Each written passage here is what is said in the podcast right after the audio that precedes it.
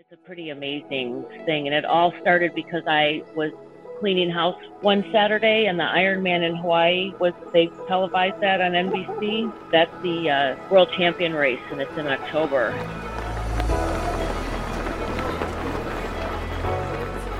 And I was watching a recording of it, and I saw these people crossing the finish line and crying, and just this, and I thought, I, I want to know what that. I want to know what they're feeling. I want to know what that is. I never thought I would do an Ironman.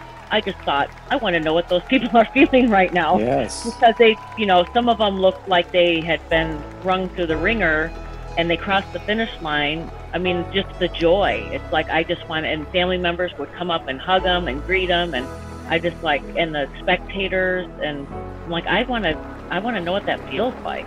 And I didn't know it would lead me down this road, but I'm, I sure am glad it has.